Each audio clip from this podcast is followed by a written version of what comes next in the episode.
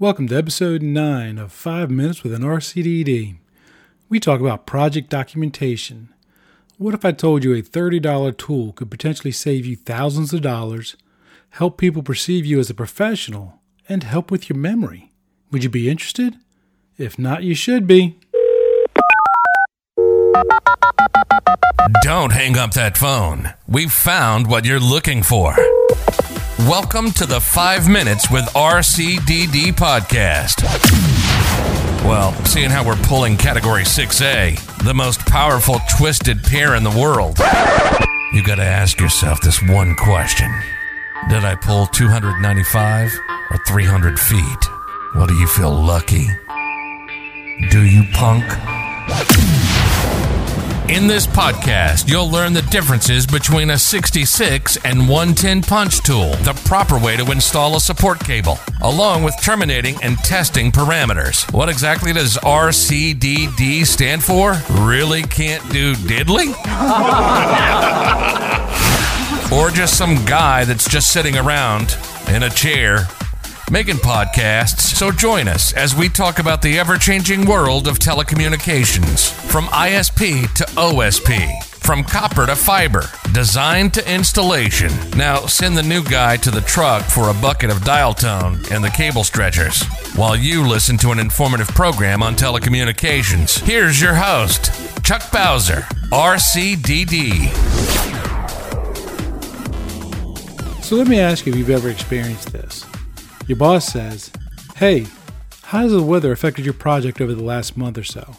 Or better yet, the GC on the job site claims that you left trash in an area of the building that you can't even remember if you were working in that part of the building or not. Or here's one more. The safety officer wants to talk to you about an accident that took place on your project two weeks ago where the new guy suffered a head injury because he left a hammer on top of the ladder and then moved the ladder. Well, if you're like me, your memory is horrible.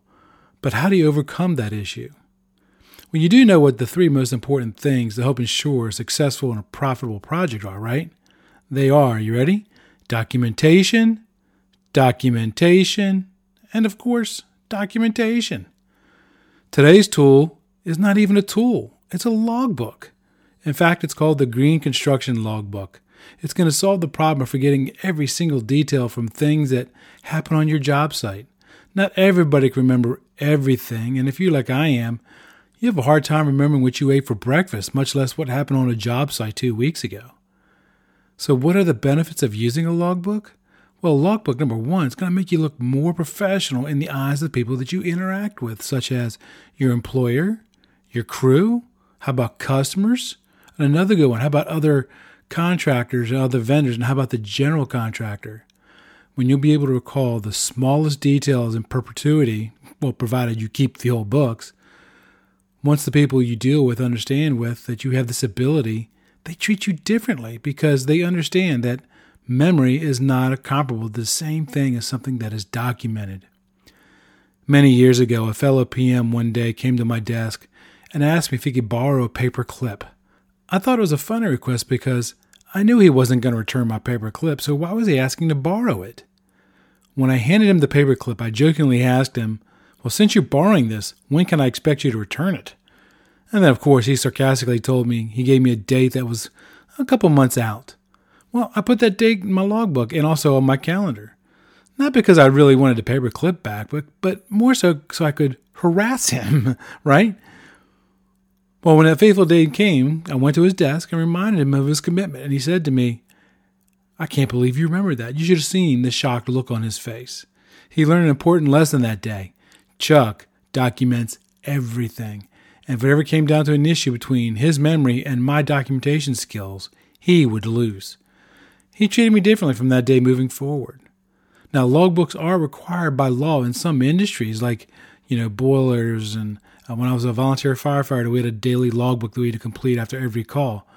But in the communications industry, it is not a legal requirement. So hopefully, I've convinced you to at least get a logbook. But all logbooks are not equal, though. Sure, spiral notebooks are cheap, and they're readily available. You can buy them from CVS or Walgreens or Staples, and you can easily document activities in them. But they're also flimsy. They can also fall apart.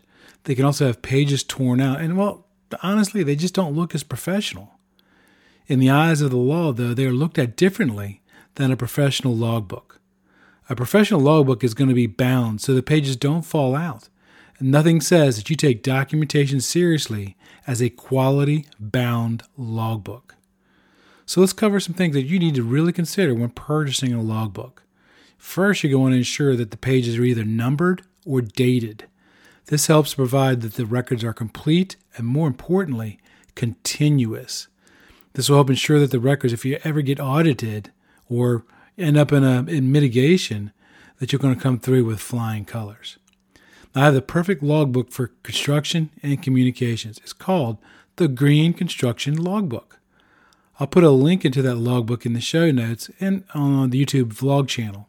Full disclosure here, though, it is an affiliate link, so if you do purchase one, I get a small commission. You don't pay anything extra, but I do get a little bit extra commission.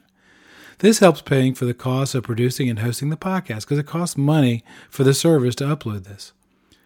I'm giving away also a Green Construction Logbook. If you go to bit.ly, uh, bit.ly forward slash green logbook, you can enter for a chance to win one for free.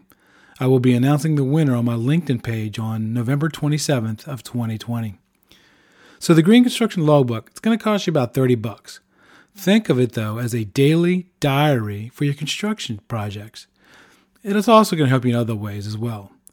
When you when you get this book and you open it up, the very first page is the ownership page. That's where you can put down your name and your contact information, which would definitely be helpful if you ever leave this book somewhere. There's also a spot there for emergency contact. So if someone should eh, have to call a relative because you're having a medical emergency, they have that information readily handleable. The next several pages are telephone lists, so you can capture numbers of people and companies that are project related that you may not necessarily want to enter into your personal phone and have them, you know, in your phone that you won't use them after you get done with the project. There's also several pages dedicated for material and equipment purchases, so you can track what you bought, who you bought it from, the invoice number, and the prices. Now, those are all real great benefits, but the biggest benefit is when you get to the diary portion. This is there's a page for every day of the year. So the Green Construction Logbook starts on January 1, and then you got to put in the year and ends on December 31st. There are several sections to each page. Let's talk about a few of those. The first one is it asks for the weather. See, the, the page is all set up so it prompts you for this information so that way your information is consistent. And the first one is I want to talk about is the weather. This helps you document patterns. So if you get enough rainy days while you're installing outside plant cable, you could potentially pursue a change order, or better yet, ask for an extension on the deadline on the project because you can document that you had X amount of rainy days. There's also a spot for documenting safety meetings. So each day you can document when you did your, your tailgate session. You can document either put down the number of people who attended or the number of minutes that you've done. So that's going to help you ensure that you get your daily safety tailgate talks performed. And this is going to really help you if you ever have an accident on the job site because OSHA is more lenient if there's documentable safety meetings being held consistently. The next section is the workforce numbers and the breakdown of the people. This section helps you really keep track of who was on your job site and what classifications they are. Now, since the Green Construction Logbook is really geared for construction, it's already pre populated with things like bricklayers and carpenters and stuff like that, which in a communications group, we don't have bricklayers.